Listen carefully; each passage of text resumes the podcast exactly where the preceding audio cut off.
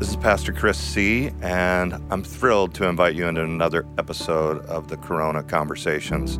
Uh, we've learned that in this season of quarantine, that if we uh, if we stay too focused on ourselves and what we're doing and what we're up to, um, it, it can get really hard. It, in fact, it can just be downright depressing, as some of us have experienced uh, over recent weeks. But uh, but when we lift our head and we ask, how are our neighbors globally doing? And we ask some more profound questions about how can we help and how do we stay connected, um, it, we get through it a lot better.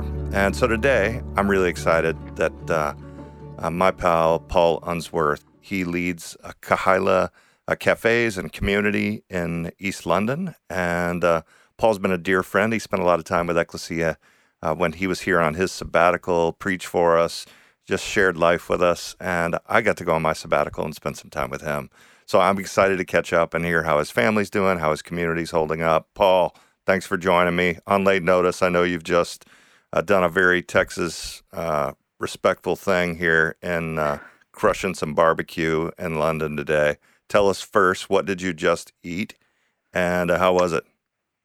Uh, well, welcome, uh, hello everyone. It's uh, great to, to be with you. Uh, yeah, I've just cooked up some uh, peri peri chicken wings. Um, and some sliced courgette, uh, just to balance the unhealthy chicken, the greasy chicken wings with the uh, with a nice bit of courgette and some salad. Um, and yeah, I mean, the weather here has been uh, amazing, which is, um, yeah, in light of everything else that's going on, is quite good because we have two young children. So um, having nice weather for them to be outside has been a, a real blessing. Um, that's great. Yeah, so lovely barbecue the Texas way. Beautiful. And peri peri, so it's like a South African style. Is that what it is? Yes. Oh, yeah, yeah, yeah. Love it. That yeah, sounds very delicious. That sounds so good. So, uh, what you guys are getting good weather. What what are you doing to stay sane these days? When when did you actually have to close the cafes? How long has that been? Yeah, so so do, I mean, COVID nineteen really kicked in probably the second week in in March, um, and so we were kind of forced to go on lockdown. Um, in mid-March, so we had to close both cafes. So cafes is the, are places where we uh, engage in mission, reaching out, but it's also a place where we gather as a church community, worship and teaching and fellowship and prayer. Uh, so, yeah, so we had to close down. So we've been on lockdown now for five weeks. This is our fifth week. Mm. Um, so, yeah, it's been a, a challenging time. I think we... Uh, and in terms of the church gathering, probably like a number of churches, we're, we're meeting online um, via Zoom. Zoom is uh, transforming the world um, right yeah. now. Um, yeah.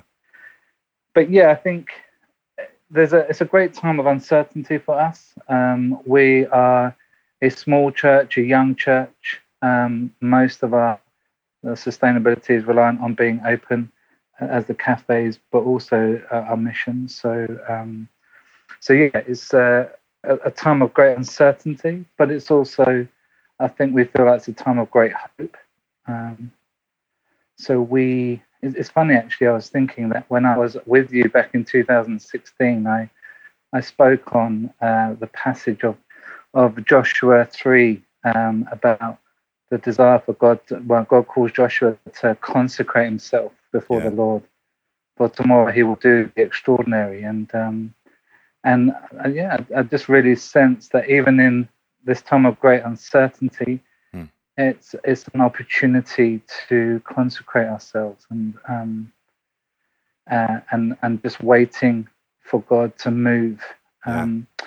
One of the things that's really been praying is that, you know, God's desire for holiness mm. is matched by His desire to bless, and so I think as He calls us at this time to to come before Him and be holy.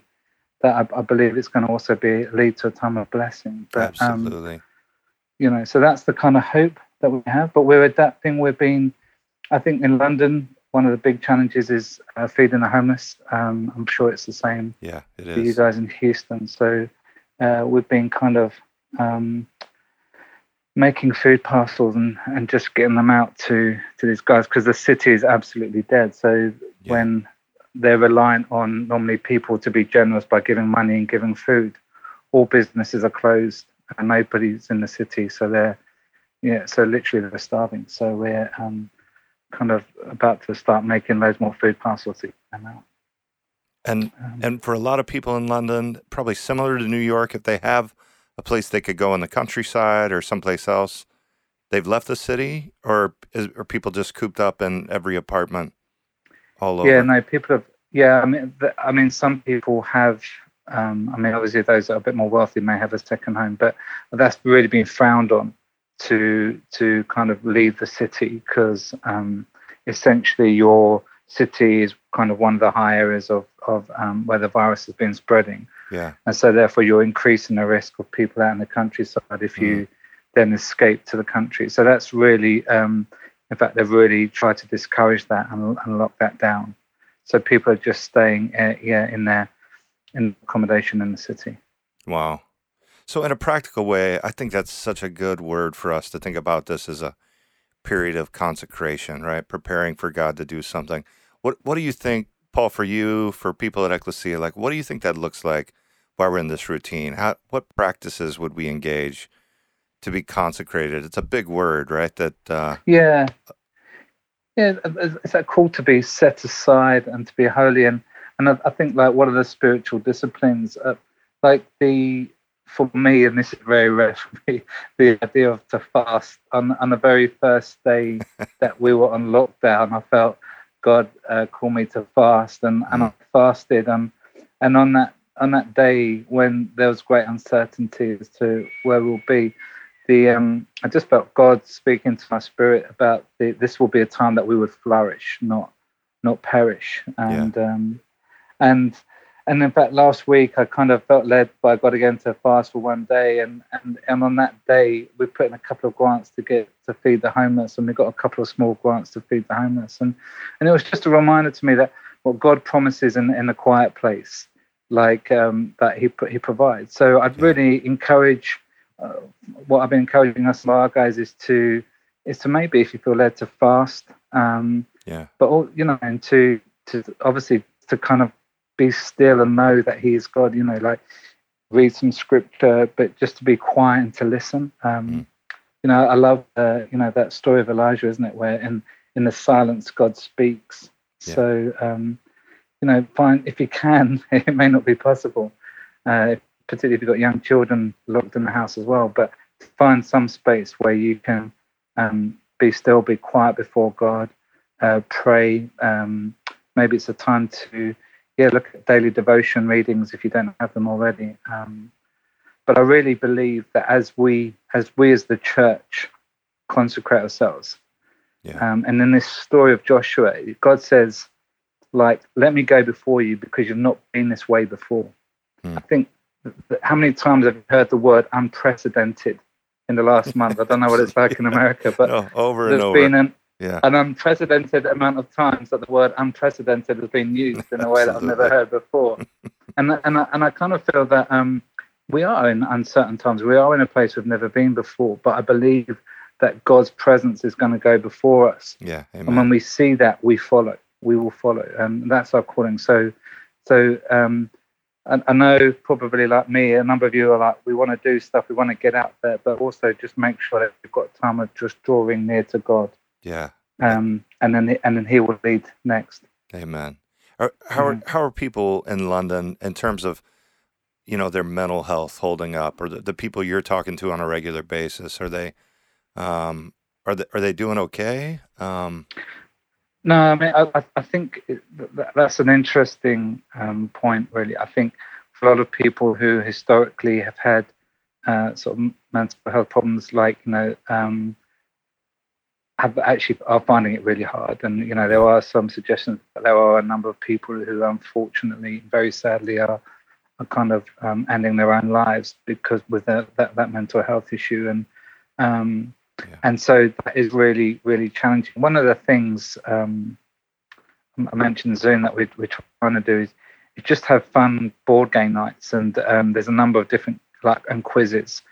So just a way of just inviting people to come online and just have a quiz and to, and to play a Ticket to Ride or, um, you know, just a way of just keeping people connected because, um, you know, some people won't have a family living in the same house. You know, they'll just be on their own. And the lockdown. So it's really important for us to be thinking. Um, and, and we've got, I mean, uh, like one of the girls in my church has just been um, reading a story to an, an older woman who's on her home locked in. Mm. And so she just, um, you know, just calls her up and just reads a story to her. Oh, that's um, great. That's a great suggestion for everybody listening, right? There's so many people. I would love to have someone read to me, right? I mean, there's yeah, just nothing yeah, yeah. better. There's nothing better. Have somebody sing or read to you is just a gift, right? Yeah, absolutely, absolutely. So I, I think, I think, I think it's a time to be creative in that way, and um, and just invite people into our lives, and just but to have fun. You know, we don't just have to invite people to a Bible study, but let's invite them to a quiz or to a, a board game, and, and have fun with them. Um, and in those in those moments, you're having great conversations where you do get to to share. Um, more about who you are and everything else, and the hope that you can have in Jesus. Absolutely. What What are you sensing? Like, whether you live alone or not, right? I mean, you're, you know, you're a great hugger, right? You, uh, you, yeah, give, you give great hugs, right? And there's so much in the Bible about touch, right? People could just barely touch Jesus' garment and they could be healed, you know. And we're just, yeah. we're a people made for touch, you know. Physiologically, we know babies develop well that bond and get touched, um, and all of a sudden we get a lot of us, we're not being touched. Um, yeah. You know, I, what, what, as we think about it, like that's the fun part. It it doesn't, it doesn't fill the gap, but it helps, right? At least yeah. we feel somebody's presence, right? While we can't feel their skin. And, um, yeah. And I think that matters a lot in this, in this season. When we, um, when we ask people just to, to pray for you and for Kahaila, like what are the, What are the things that would be great for people to pray for? Yeah, um, and that's a good question. I mean, there's there's so much, like, bizarrely, I want to thank God for in this time, because I think, yeah, uh, because I, I, on, on on one level, I do feel um, really connected to Him, and I do, um, and feel that there is something that He's stirring and doing in this time. I think, I think it is about. Um, Just, I think my fear to some degree is that I, I the the nat the natural part of me wants to run and get and do stuff because you feel like there's so much need, yeah. but it but it is to kind of it is to say, okay, God, like, you know, what are you doing? What are you saying this time? And so I just really want to have real clarity in that, because I really believe that um, that the time to act is not now. Yeah. It's, it, it's coming. Yeah. And when it does, it's because God's really opening the way. So. So that's one thing, and I think, and then I, I think obviously there is a, a practical need. Just be praying for um, just God's provision at this time, because, as I say, like our main model of um, sustainability is the cafes. Now that they're closed, we don't have any income. Yeah. Um. So just praying that the government support would come in, um, and then just, um, yeah, just, um. just clarity of a life beyond COVID nineteen. I know that there's a lot of being caught in the moment, but I think as a church we need to lead life beyond COVID nineteen, because the landscape's going to be different, totally different. So, yeah. so how do we lead in that season? So I think I think like um, yeah, just fresh, uh, like a, a season of renewal that's about to come. Just uh, you know, the scripture talks about a renewing of our mind. Like yeah. we need to think differently going forward. Yeah, as the church. Um, yeah. So, so yeah. That, that'd be really, really appreciate your prayers Good. In those ways. Well, we love you, and we're in it with you. And we, you know, Ecclesia wants to to participate in some of the homeless feedings as well.